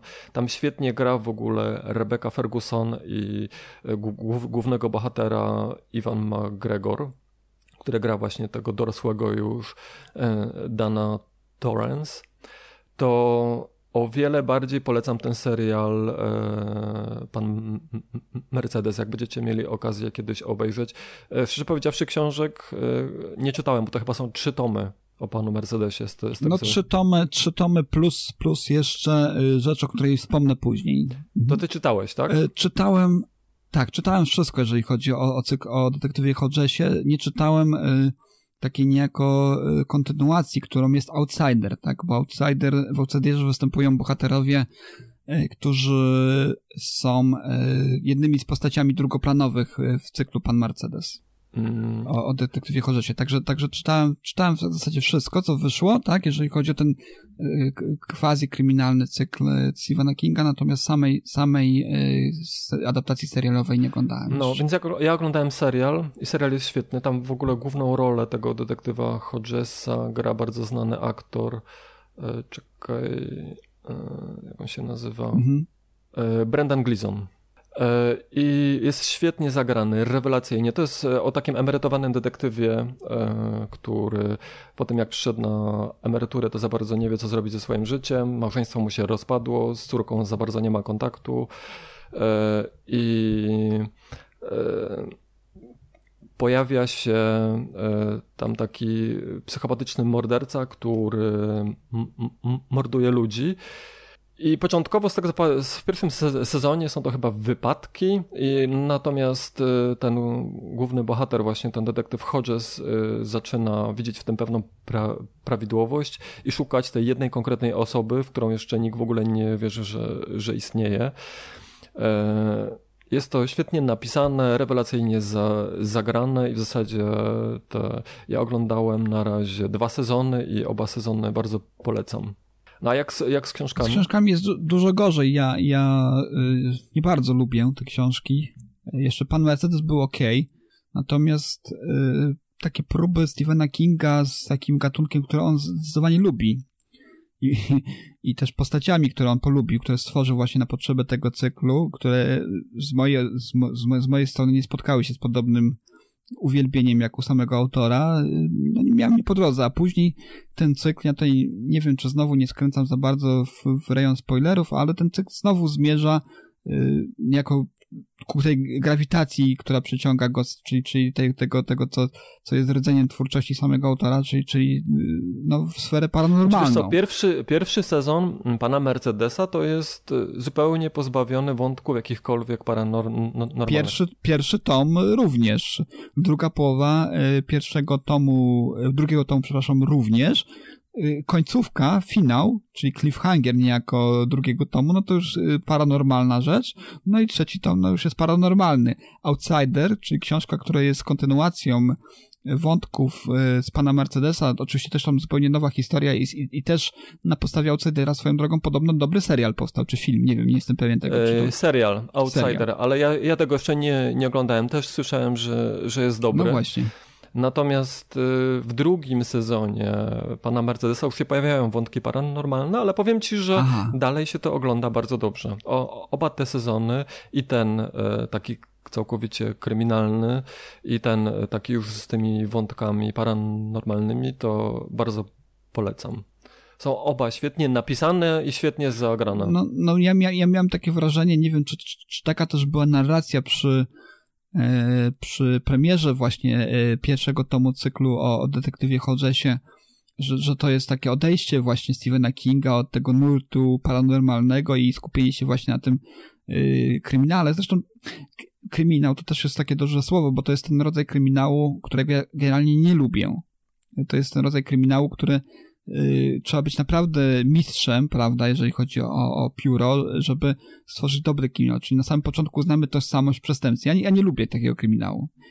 Lubiłem serial Colombo, gdzie, gdzie, gdzie, gdzie od początku widzieliśmy, kto to jest, ale to, to był specyficzny serial i, i, i to dochodzenie detektywa do tego, y, żeby wykryć tego przestępcę, żeby się on również yy, sprawiedliwości stało zadość, prawda, na ekranie. Tak wiem, ale ten serial był taki komediowy. Natomiast e, no, natomiast pan Mercedes jest całkowicie na serio. Nie, nie lubię kryminałów, kiedy, kiedy na samym początku wiemy, kto jest przestępcą. Naprawdę niewielu pisarzom w moim naprawdę y, dużym doświadczeniu z kryminałem, bo kiedyś to tak, tak jak teraz czytam z fantazy i science fiction, tak kiedyś byłem ogromnym fanem kryminałów. Ja miałem wszystkie praktycznie książki, które mi wpadły z biblioteki w rękę przerobione, jeżeli chodzi o kryminał. No niewielu autorom udało się zrobić tak, że zdradzając na początku tożsamość e, złoczyńcy, przestępcy, zabójcy, e, udało się zainteresować mnie do tego stopnia, żebym ja ten kryminał pochłonął. Natomiast y, Kingowi to nie wychodzi. Ale powiem ci, że wydaje zdaniem. mi się. Y, ale po, po, powiem ci, że y, wydaje mi się, że to trudniejsze jest w książkach jednak. A łatwiejsze no, do osiągnięcia tak, no bo, w filmie. Bo fi, film jest akurat fajnym medium pod tym względem, że możemy tę grę obserwować z innego punktu widzenia, tak? Tę grę pomiędzy detektywem a, a przestępcą. Dokładnie tak. A tu nie do końca to wychodzi, a zwłaszcza jeżeli chodzi o pana Mercedesa, jest dodatkowy problem, że King, King jest y, postacią, King jest twórcą, y, człowiekiem pewnego, pe, pewnej epoki też, tak? Dla niego ta y, współczesność nie jest do końca czytelna. To jest coś, co on tworzy nie na podstawie własnych doświadczeń, tylko coś, co y, tworzy na podstawie tego, co y, na, na temat czego, tego, czego, na, na, na temat czegoś, czego, na, na, temat czego musi się dowiadywać o czymś, tak? Czyli on nie jest obyty z informatyką, on ma specjalistów swoich, którzy mu doradzają na temat tego, w jaki sposób wątki informatyczne w swoim, w swoim y, dziele za, zaimplementować, tak? Czyli dla niego to nie jest dla niego to nie jest naturalne, kiedy on pisze o hakowaniu, kiedy pisze o, o, różnych rzeczach i to nie do końca wychodzi dobrze. To jest to po prostu coś, co było na przykład w kinie y, lat y, 90., gdzie hakowanie y, wiesz, przedstawiało się w formie graficznej, tak, y, jakiejś tam atrakcyjnej dla widza. U niego hakowanie jest takie bardzo uproszczone i niekoniecznie no, niekoniecznie to koreluje z prawdą, tak? Czyli, czyli to, to, co, to, co robi tytułowy pan Mercedes, czyli, czyli, czyli ten, ten złoczyńca, no to y, mi się to gryzło mocno, tak, bo my, my wiemy, że w ten sposób y, internet nie działa, w ten sposób nie, nie działa hakowanie też, więc no, troszeczkę jednak King, King przestrzeni. Wiesz co, e, według mnie jak ja oglądałem serial, e, to albo tam to jest dużo lepiej zro, zrobione, albo się to tak nie rzuca w oczy. Wydaje mi się, że tam jednak odrobili to zadanie do, domowe. I w, I w momencie, kiedy jest akcja właśnie od, od strony tego hakera, no to wtedy e, jest to z, zrobione dobrze, natomiast e, ten główny bohater, czyli detektyw Hodges jest jakby też postacią właśnie wyjętą z tych innych czasów i on tej technologii nie, nie, nie za bardzo rozumie. Natomiast same te technologie, które są już przedstawione w serialu, to według mnie jest to zro, zrobione dobrze. I tutaj, jakbyś to oglądał. Wiesz, co innego, co innego e, bohater, który nie rozumie technologii, ja to kupuję, ale co innego też autor tak, piszący tak, tak, tak, tak, technologiach. Ale wiesz, in, inaczej też jest, jak masz e, jednego pisarza, który jest powiedzmy już y, starszym człowiekiem i właśnie może tych rzeczy pewnych nie rozumieć, ale to wtedy by wypadało wynająć sobie kogoś, kto, kto ci to wytłumaczy, jak masz to, to napisać. A inaczej jest jak tworzy się serial, bo wtedy po prostu wynajmujesz specjalistów, którzy przygotowują to tak, żeby to wyglądało dobrze. Nie, niekoniecznie może dokładnie tak, jak jest to w rzeczywistości, ale po prostu, żeby to dobrze wyglądało w, te, w telewizji na ekranie, -hmm. na ekranie telewizora. I według mnie tak jest zro zrobiony właśnie e, pan Mercedes, chociaż muszę przyznać, że ja na jakoś na, hak na hakowaniu się nie znam. Więc być może jakiś specjalista e, haker nas wyśmieje w, w, w komentarzach. Ja też nie znam na hakowaniu, ale, ale, wiem, ale wiemy, wiesz, wiemy, że pewne rzeczy nie działają, nie działają w, w danym no, sposób. Raczej nie, raczej nie. Ale, ale w każdym razie, w każdym razie ta sfera je, nie jest, nie jest sferą naturalną, w której e, funkcjonuje w tej chwili Stephen King. Myślę, że wydaje, że to jest dobry moment, żebyśmy doszli do, do, do najnowszej książki, która okazała się w Polsce. Yy, najnowszej książki Stephena Kinga. King e, wrócił do rzeczy, które ja bardzo lubię. Fani Stephena Kinga też się troszeczkę dzielą na tych, którzy lubią jego powieści i ci, i ci którzy lubią jego opowiadania. Jestem z tych, którzy lubią jego krótsze formy. I, i ukazała się książka Jest krew. Z takim y, wielokropkiem na końcu. To jest y, pierwszy człon y, takiego stwierdzenia. Jest krew, są nagłówki. Czyli, czyli nawiązuje to do takiego jednego, jednego z tych opowiadań, w których bardzo istotne jest to, że, że ktoś na pewnej tragedii buduje swój wizerunek medialny, tak? To jest reporter, który, który w związku z e, tym, co się wydarza, tragicznym wydarzeniem w pewnej szkole, wybuchu, wybuchy bomby, bomby, buduje swój, swój wizerunek. E, oczywiście to, to, to ma dużo, dużo inne konotacje i, i w dużo innych kierunkach się rozwija. Tej, nie chcę tego zdradzać, ale e, pierwszy raz wróciłem teraz do Stephena Kinga po długim czasie, bo ja w zasadzie poza Outsiderem to wszystkie książki czytam. Stephena Kinga. Od Outsidera, po, po Outsidera nie sięgnąłem tylko i wyłącznie dlatego, że tak e, kiepskie recenzje w gronie moich znajomych zebrał, którym wierzę i jestem zachwycony tym tomem, szczerze mówiąc, tym nowym, tym nową, nową książką. Tutaj mamy cztery, cztery... Ale to to jest powieść czy opowiadanie? Nie, to są cztery takie nowele, cztery, cztery książki. To, to, to jest coś charakterystycznego dla dla Stephena Kinga. On już miał za sobą takie książki, które zbierały takie krótkie mini powieści. Były kiedyś e, Cztery po północy taka książka, Cztery pory roku też było. Wiesz co, on w ogóle pisał, on, on w ogóle pisał też świetne takie opowiadania. Ja ileś tomów jego opowiadań e, to bardzo przy, przyjemnie mi się czytało, często lepiej niż powieści.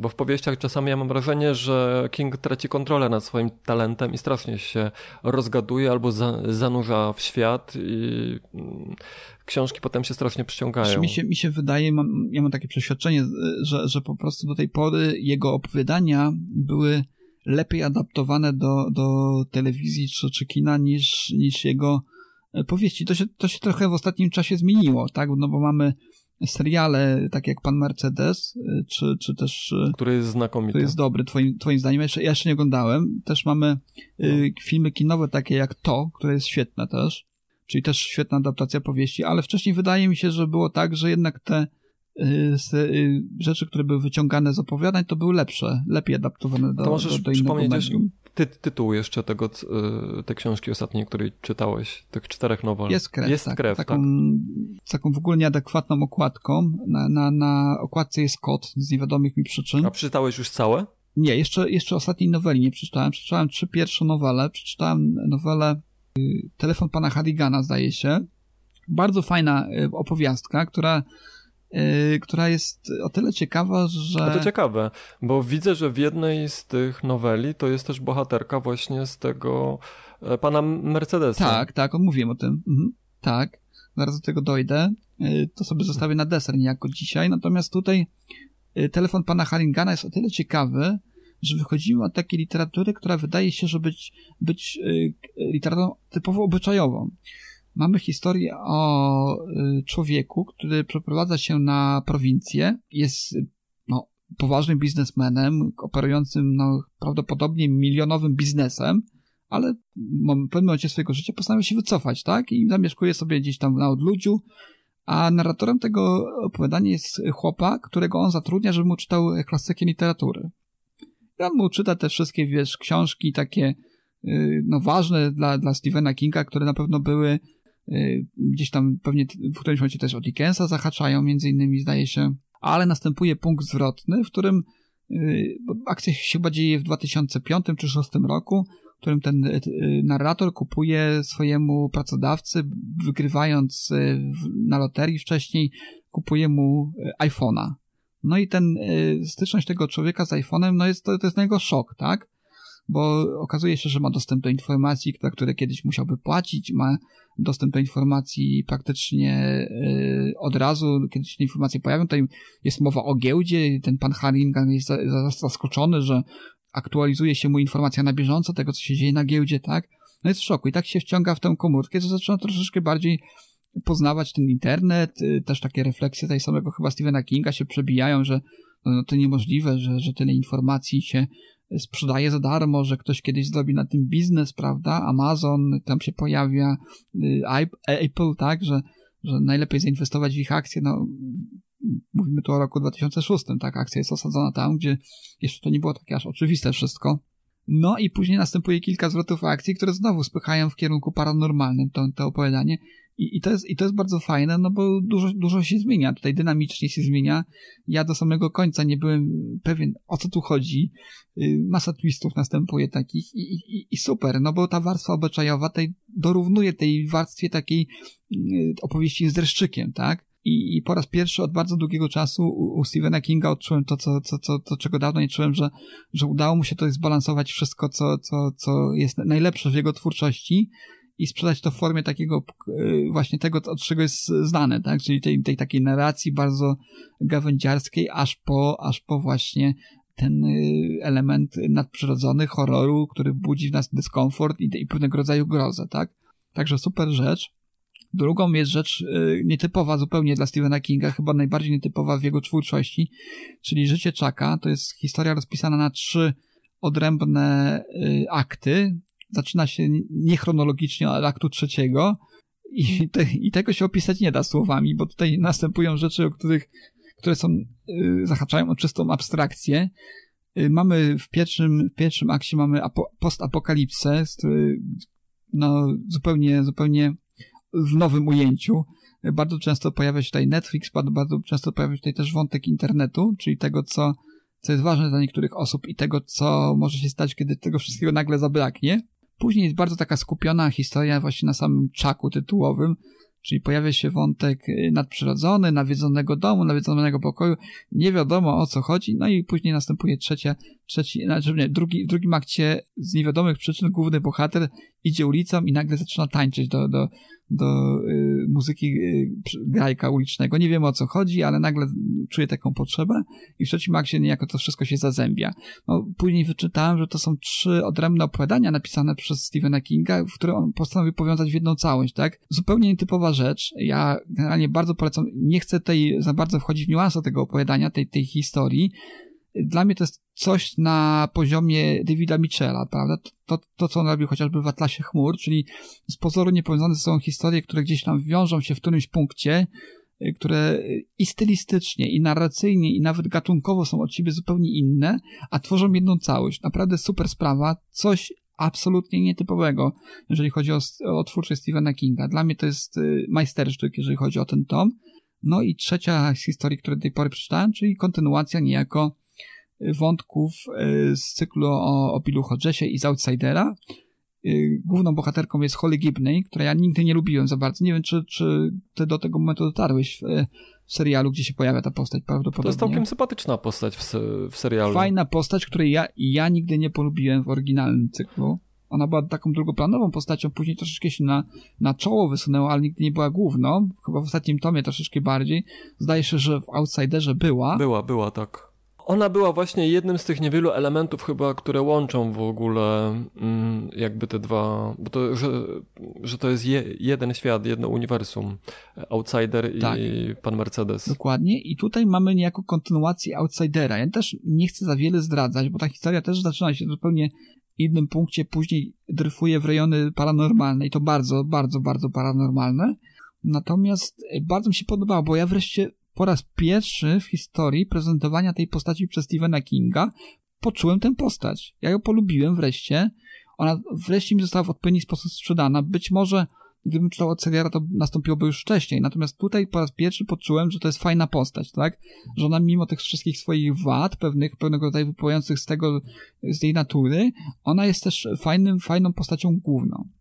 Także ja jestem do tej pory zadowolony. To jest taka pierwsza książka, która się okazała w Polsce z tych nowych książek Kinga, kiedy, kiedy jestem no, do tej pory w 100% ukontentowany wszystkie trzy z dotychczas czytanych przeze mnie opowiadań, bo jest jeszcze czwarte, Szczur, którego jeszcze nie czytałem, czy, czy, czy noweli, nie opowiadań, to, to wszystkie mi się podobały, każdy z, z innego względu.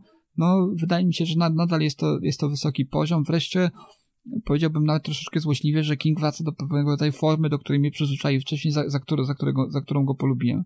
Także super sprawa, polecam. Y, w tej chwili książka się ukazała już w formie papierowej, jest w formie audiobooka. 15 maja pojawi się również w formie, formie e-booka. Także, także jak, jak najbardziej King, King wreszcie po długim czasie takiego mojego troszeczkę pogniewania się na niego po ostatnich tomach wreszcie wraca do tej swojej formy, za którą go tak bardzo polubiłem. Ale wiesz co, mnie też ostatnio właśnie męczyły te książki y, Kinga, te długie. Y, być może te, te cztery nowele to będzie właśnie coś, co co chętnie przeczytam. Natomiast y, ja bym chciał polecić serial. Mhm. Na Netflixie, o którym wspominałeś tam przy okazji tej książki, y, jest taki serial, do którego się bardzo długo zbierałem y, pod tytułem Glow, czyli to jest rozwinięcie skrótu George's Ladies of Wrestling, y, w skrócie właśnie Glow. I długo się zbierałem do tego serialu, bo myślałem, że to jest serial o wrestlingu, i za, którego ja jakimś fanem nie, nie jestem. Znaczy, no nie na tyle, żeby po prostu oglądać. Nie mam przeciwko temu, jak jakieś wątki e, wrestlingowe pojawiają się w filmie czy w serialu, ale samego wrestlingu jakby nie, nigdy nie, nie oglądałem. Poza tym myślałem, że to będzie serial taki bardzo mm, z stylistyką taką mocno neonową, bo tak był reklamowany w zwiastunach. Natomiast obejrzałem e, film e, z jedną z aktorek, które gra także w, właśnie w tym serialu, a mianowicie z Betty Gilpin. E, film pod tytułem The Hunt. Nie wiem, czy widziałeś. Jeśli nie widziałeś, to y, mi się ten film bardzo podobał. Y, bardzo polecam też. Y, Gilpin tam w ogóle rewelacyjnie zagrała, błyszczy w, ka w każdej scenie. To jest film o dwunastu nieznajomych, którzy budzą się pe pewnego dnia na polanie i się okazało, że są obiektem polowania że bardzo bogaci ludzie mm, chcą ich wszystkich zabić, a oni dostają też e, broń, mogą uciekać i się bronić. Natomiast właśnie po obejrzeniu tego filmu i po tej świetnej kreacji Betty Gilpin, e, jak e, zobaczyłem, że ona gra także w serialu, to stwierdziłem, że czas w takim razie spróbować wreszcie ten serial, bo też sporo znajomych mi go polecało. I okazało się, że po pierwsze ten serial w ogóle nie jest neonowy, tam te neony są głównie w, w czołówce, a po drugie on w ogóle nie jest o wrestlingu. To znaczy się opowiada o, y, w ogóle to jest serial, wyobraź sobie, na faktach, bo faktycznie y, była taka grupa y, kobiet, które, które prowadziły taki program wrestlingowy w latach 80., w drugiej połowie lat 80. E, natomiast to jest przede wszystkim film, taki komediodramat o kobietach. E, są tam, e, jest tam kilka naprawdę świetnie napisanych i świetnie zagranych ról, między innymi też przez Betty Gilpin, ale także przez Alison Brie, albo reżysera całego tego spektaklu, Marka Marona. Bardzo mi się podoba, że oni w, tych, w tym serialu wychodzą od takich e, bardzo ogranych stereotypów i postaci, i pewnych sytuacji. E, natomiast potem niesamowicie rozwijają i te postacie, i, i te sy, sy, sy, sytuacje.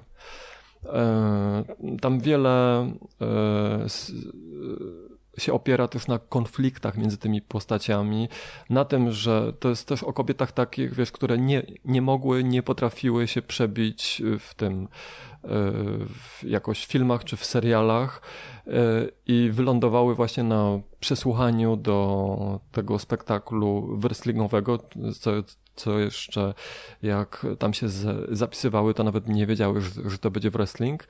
I się okazało, że to jest tak, taki świetny moment w ich karierze, że, żeby za, zabłysnąć. E, jest to świetnie pokazane właśnie, jak, jak trudno jest e, kobietom się przebić, jak trudno było się kobietom przebić, bo to jest w latach 80., ale z, dru z drugiej strony sporo wątków, myślę, do tej pory e, jest aktualnych w, w naszej rzeczywistości.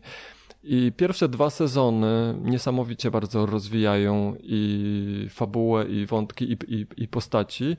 Natomiast y, w, te, w tej chwili oglądam trzeci sezon i on już tak trochę spowolnił, jeśli chodzi o, o rozwój i postaci, i samej fa, fabuły. Przynajmniej przez pierwsze kilka odcinków, natomiast tak mniej więcej od połowy se, se, sezonu zaczyna to wreszcie trochę ruszać do, do, do przodu.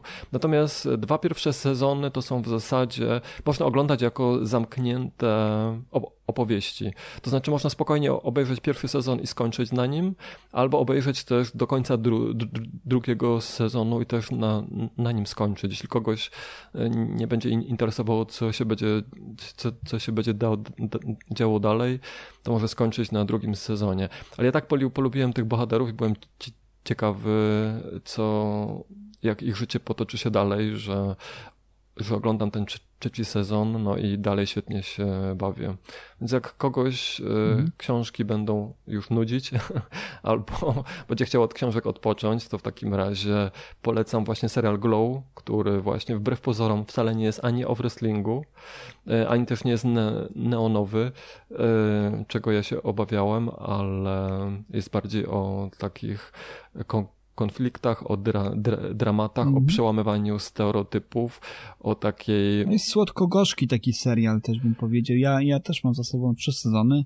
Nie wiem, czy też obejrzałeś ten dokument, który jest na Netflixie dostępny o, o tych prawdziwych y, bohaterkach, które, które, na których wzorowane są te postaci, które występują w, y, w Glow. No, tam, tam jest też y, dużo tragedii, no, no bo te kobiety jakby nie było, no, był to, był to wrestling jest, jest do pewnego rodzaju, do pewnego stopnia z, z inscenizacją, e, ale jednak mimo wszystko są kontuzje. Zresztą to w samym serialu jest też podejmowane, gdzie jedna z bohaterek odnosi poważną tak kontuzję. Ale ty, ale ty, serialu nie, ty serialu nie oglądałeś? Oglądałem, oglądałem i serial, i oglądałem i A obejrzałeś dokument. Wszystkie trzy sezony? Wszystkie trzy sezony obejrzałem. No, myślę, że ty, ty wspomniałeś inną aktorkę, ale dla większości właśnie to takim osobą, która przyciąga do tego serialu, to jest Alison Brie, tak, za nas z community. Tak, tak. Znaczy, wiesz co, powiem ci, że jak ja zacząłem oglądać, to właśnie kreacja Gilpin mnie trochę rozczarowała, bo ona tak świetnie grała w The Hunt, mhm. E, ale to, była, to jest kwestia, myślę, na, napisania roli. No, Bri, Bri jest świetna. Ta rola, Bri jest tak, świetna. Tak. No ale ta rola, którą ona też miała napisaną, moim, moim zdaniem była dużo ciekawsza. Mhm. E, I tak, i Bri masz rację, świetnie zagrała swoją postać, miała też ją świetnie napisaną, ale bardzo, bardzo mi się też podobała postać tego reżysera. Tak. No taka, wiesz, on, on obejrzy sobie ten dokument, jeżeli jeszcze go nie oglądałeś, bo on... Obejrzę, nie no, widziałem go to, to, nie, to, nie jest, to nie jest aż tak skomplikowana, wydaje mi się, w rzeczywistości postać, jak jest w serialu, nie? Znaczy w serialu on jest świetnie pokazany jako, wiesz, e, z, zaczyna się jako tak. taki bardzo stereotypowy i, i, i podchodzący do kobiet też bardzo... Seksistowski Seksistowski bardzo, no, strasznie, no. ale jest pokazane, jak on się No, zmienia. Straszny ham, mówiąc Tak, wprost, straszny tak, ham. tak. No. Ale z drugiej strony, Mhm. wiesz, to jest też taki artysta, który jest pewny swojej wartości i Tak, ten, tak, ekscentryk, tak, on, on tak, bardzo ekscentryczny. przeżył dużo w życiu też, tak, y, momenty trudne i tak dalej. Nie jest to postać y, negatywna, w każdym razie jest to postać skomplikowana. Nie, ale jest to tak- postać właśnie bardzo, wbrew pozorom, bardzo skomplikowana i ten aktor potrafił to, to pokazać. Tak, E, I, ta, i, I potrafił pokazać także to, że mimo tego wszystkiego, co on już przeżył i jaki jest i w jakiej jest sy sytuacji, to jednak po, potrafi się otworzyć na pewne że, ale rzeczy. tutaj nawet w tym serialu, wiesz, nawet najbardziej kary, kary, karykaturalne postaci potrafią y, w którymś momencie dostarczyć nam tyle emocji, no, niehumorystycznych emocji, powiedziałbym, no. Y, Każda z tych postaci jest dobrze zbudowana, bo, bo naprawdę mówimy o wrestlingu, tak? Y, O, o kobietach, które wiodą niejako podwójne życie, tak? Jedna jest na scenie, tak? Czyli kreacja pewnego rodzaju, za którą kochają ją tłumy, a z drugiej strony jest to, to drugie życie, tak? Gdzie, gdzie wchodzą wątki bardzo przyziemne, czasami y, wątki, wątki bolesne dla większości z tych postaci, to tam i, i rozstanie jest, i, i ból, i, Tak, i tak. pewnego rodzaju, No, wiesz, bunt. jest też świetnie pokazane, że te kreacje, oni, one czasami tych kreacji nienawidzą, bo też z, Mhm. z jakichś najróżniejszych powodów, albo są o, o, one dla nich, y, dla tych kobiet trudne do odgrywania. Też z powodu jakiejś przeszłości albo związanych takich z ich osobowością. I ja, ja tylko trochę żałowałem, że w zasadzie od pierwszych sezonów, pierwszego i drugiego, to te najbardziej rozwijane i pogłębiane postacie to są właśnie e, ta grana przez Alison Brie, Betty Gilpin i tego e, reżysera, którego gra Mark Maron. Natomiast do, dopiero potem... nie wiem, nie wiem, jak, nie wiem jak, jak, jak się nazywa ten aktor wcielający się w tego Bibę, ale on jest też taki, wiesz, na początku też taki, y, wydaje mi się taką postacią ala comic relief, bardzo mocno przerysowaną, a później faktycznie ta, ta postać odsłania zupełnie nowe pokłady, nie? Emocji i, i tego, co, do czego jest zdolna, więc tutaj jest, y, mimo tego przerysowania, bo większość postaci jest przerysowanych, y, seks, serial jest bardzo, powiedziałbym, y, według współczesnych kategorii seksistowski, bardzo przerysowany, edgy, wulgarny jest też bardzo tak, ten ale wiesz serial, co, on, jest, on jest seksistowski, a on pokazuje obie strony tego. No, dokładnie, Czyli także tak. to, jak ko- kobiety na to reagują, jak się z tym czują i, w- i wiesz, i to nie tylko związane, bo także z kwestiami rasistowskimi, z, z, z, kwestiami ho, ho, homofobii, e, jest po, są pokazane obie strony różnych zjawisk, e, różnych konfliktów. Jest to świetnie i za, zagrane, i na, napisane. Ja tylko żałowałem trochę właśnie, że mało tych innych postaci jest rozwijanych. Ja, ja No myślę, że będzie na to czas jeszcze, Czasami wiesz? na to nie ma czasu. Tak. No, tym bardziej, że jest zapowiedziany czwarty Tak. sezon. No i właśnie w trzecim sezonie e, sporo tych postaci do tej pory pomijanych, e, bo tak jak mówię, w pierwszych dwóch głównie są rozwijane te trzy. Ten reżyser, e, postać grana przez Brie i przez Gilpin. E, Inne też, ale w, du- w dużo mniejszym stopniu. Na, natomiast w trzecim se, sezonie wreszcie też uwaga zaczyna powoli się prze, przenosić na inne po, postacie i to mi się bardzo podoba. Fajnie, no je- jest, o, serial daje ducha epoki, o której opowiada, tak? Ale faktycznie, tak jak powiedziałeś, robi to dobrze, bo pokazuje dwie strony, A może nie barykady, no bo No nie pokazuje tego, nie, tak, ale też nie pokazuje tego bez przesady, bo wiesz, ja, ja na przykład nie, to, oglądałem to Stranger nie jest taki, Things, wiesz, y, serial, który ma być hołdem dla epoki, absolutnie nie, nie? Tak, e, bo Stranger Things to jest po prostu przeładowany tak naprawdę wszystkimi tymi e, nawiązaniami do epoki. E, Jak to oglądasz, to, to masz wrażenie, jakbyś oglądał lata 80. w pigułce takiej mocno skoncentrowanej. Taką e, wręcz esencję lat 80. Natomiast jak, jak oglądasz e, ten, jak o, o, o, oglądasz Glow, to, to ja nie miałem takiego wrażenia. Są to lata 80., ale nie aż tak. E, nie aż sama, taki... sama ta historia te, tego, tego glow jest tak mocno, tak, tak bardzo synergicznie spleciona z tym, co, co, co no, zahacza w jakiejś warstwie o tę nostalgię, bo mamy tę te, tę muzykę, prawda, z tego okresu, yy, mamy te, nawet te wstawki VHS specjalnie spreparowane do tego serialu, tak? tak, tak, które tak. mamy, to, to one też fajnie się i, i budzą pewnego rodzaju nostalgię, tak i pokazują na przykład stan popkultury tego okresu, ale jednocześnie za tą warstwą nie ginie ten pierwiastek ludzki, tak? Tego, ten, ten dramat ludzki, no wiadomo, wiadomo, też są cienie i blaski tego, tego, tego wszystkiego, ale mimo wszystko jest to serial bardzo dramatyczny i bardzo taki mocno zaczep, zaczepiony w rzeczywistości, o której opowiada. To nie ma, ta rzeczywistość nie ma być y, takim, wiesz, folią y, różową, która jest rozłożona nad tym wszystkim, a ona ma być takim właśnie znakomitym tłem do powiedzenia tej, tej historii o ludziach tego okresu, nie? Bo tutaj, tak, bo tutaj jakby główny akcent jest właśnie na ludziach, na ich konfliktach, na ich dramatach, na ich radościach, bo to nie jest, ja nie powiedziałbym, że to jest wyją- yy, że to jest ściśle dra- dramatyczny serial. Nie, nie, nie. On jest bardziej taki komediowo-dramatyczny. Natomiast y, lata 80. tutaj nie są głównym bohaterem, one są, one są tutaj tylko tłem. Tak jak to powiedziałeś. No, robi, robi to serial dobrze. Ja, ja jeszcze nie wiem, czy, czy obejrzałeś, bo w końcu, w końcu się nie dowiedziałem, ale jest ten, jest ten dokument jeszcze o, o tych prawdziwych potem. Nie, nie, nie, nie jest to, Jest to dostępne na. Netflixie. Polecam, ale też umiarkowanie polecam, ponieważ ta rzeczywistość, tak, zaprezentowana w tym dokumencie, może troszeczkę rzutować na odbiór serialu, bo ona jest troszeczkę bardziej taka brutalna, troszeczkę bardziej ponura niż, niż to, co jest prezentowane w No, serialu. domyślam się. Do, domyślam się. Ale to obejrzę w takim razie po, po. serialu najlepiej, tak. No tak, tak. Obejrzę to jednak po serialu. Dokładnie.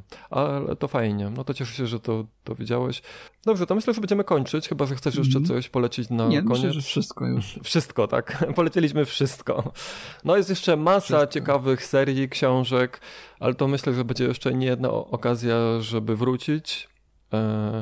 Dziękuję Ci Mhm. w, w, w, w takim razie, że udało nam się wreszcie spotkać i nagrać, bo już tak e, myślałem, że nie damy rady, mimo tego, że... No fajnie, ja też się bardzo cieszę, że, że Readers Initiative wraca niejako do, do, do źródeł, tak? Tak, Też wreszcie mamy, wreszcie mamy kanoniczny odcinek. tak, tak, można tak powiedzieć. Mam nadzieję, że będzie jeszcze o, okazja w przyszłości też, żeby coś nagrać. No to w takim razie dziękuję Ci i do usłyszenia. Dziękuję również i do usłyszenia. There's so many books to choose. Get on board, you just can't lose. Books expand your mind, it's true. Reading books is good for you. I love reading. Oh, I'm going down to the library, picking out a book, check it in, check it out. Gonna say hi to the dictionary, picking out a book, check it in, check it out. I'm going down to the library.